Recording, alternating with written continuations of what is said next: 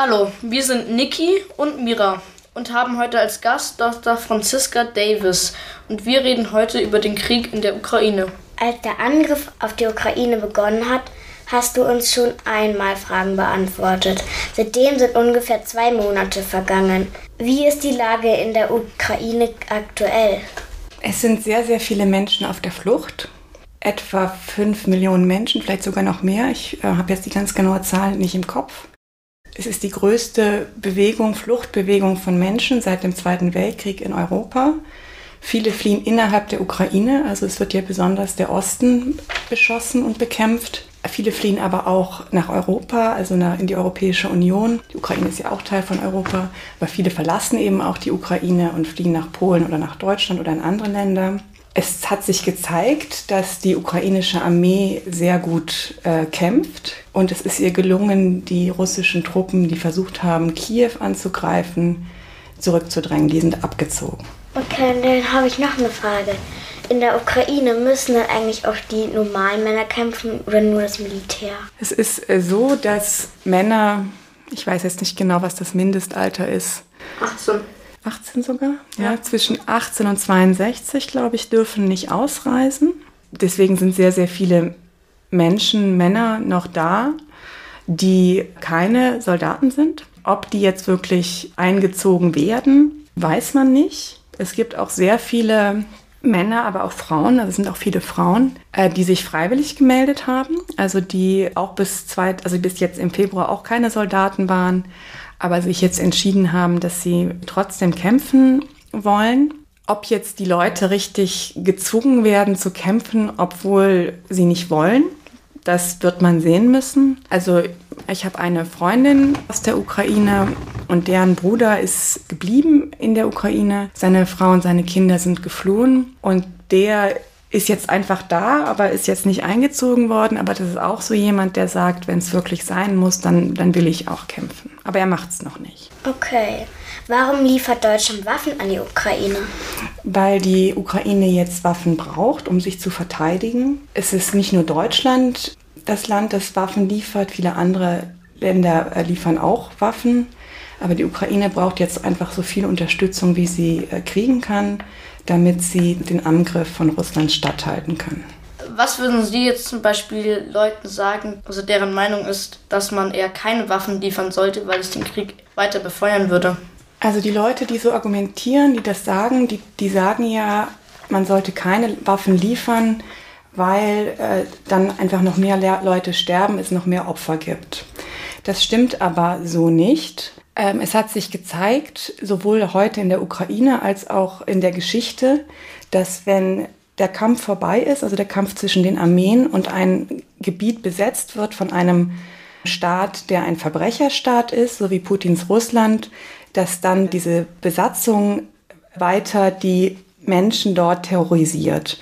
Also diese Vorstellung, dass wenn die Kampfhandlungen aufhören, wenn die Ukraine besiegt ist, dann hört das Sterben auf, die stimmt einfach nicht. Also da gehen die einfach von einer falschen Vorstellung aus. Dann ist es auch so, dass das Ziel von Putin ja ist, die Ukraine zu vernichten.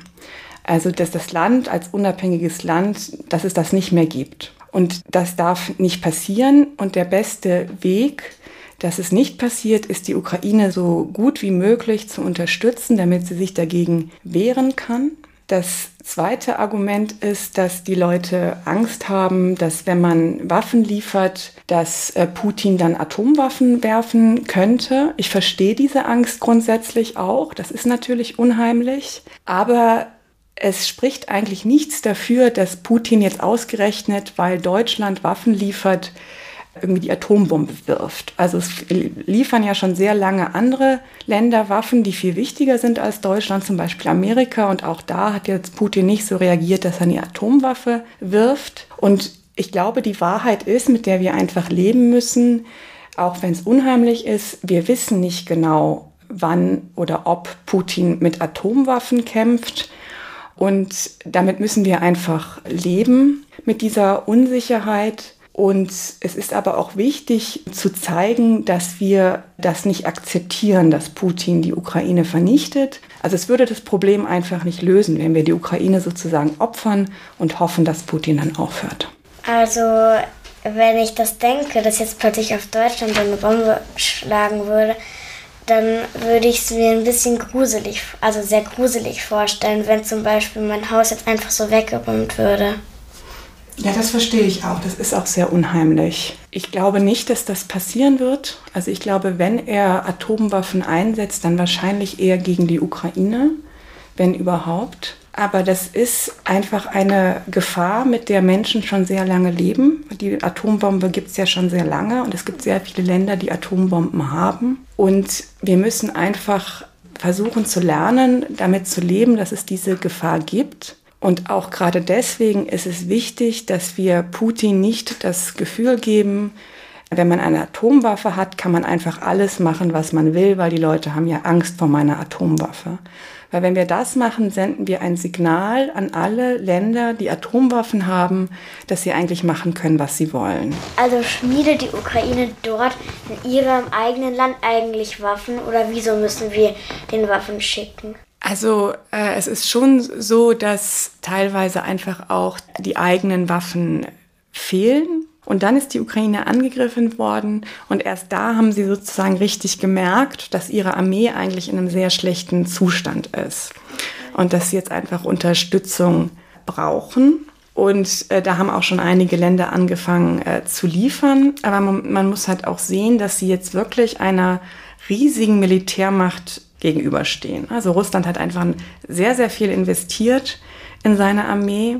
Und wenn man jetzt sich den umgekehrten Fall vorstellt, dass Russland Deutschland angegriffen hätte, hätten wir auch nicht genug Waffen. Wieso wollten die Menschen in der Ukraine nicht, dass unser Bundespräsident Frank-Walter Steinmeier vorbeikommt?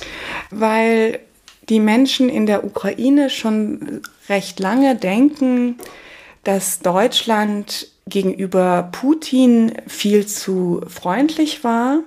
Also es ist ja so, dass der Krieg äh, Russlands gegen die Ukraine nicht jetzt erst angefangen hat. Der hat ja schon vor acht Jahren angefangen, als ähm, Putin die Krim eingenommen hat und dann im Donbass, äh, also im Osten der Ukraine, angefangen hat, seine Truppen dahin zu schicken, auch wenn er es nicht wirklich zugegeben hat, aber das war offensichtlich, dass das so ist. Und trotzdem haben sehr lange führende Politiker in Deutschland immer gesagt, ja, aber man muss irgendwie mit, mit Russland irgendwie zurechtkommen. Und es haben sogar Leute gesagt, man soll jetzt ähm, das mit der Krim vielleicht einfach akzeptieren. Also das hat Frank-Walter Steinmeier nicht gesagt, aber er war einer von denjenigen, die immer sehr stark gesagt haben, man muss, man muss mit Russland ähm, auskommen, man muss irgendwie auf die zugehen.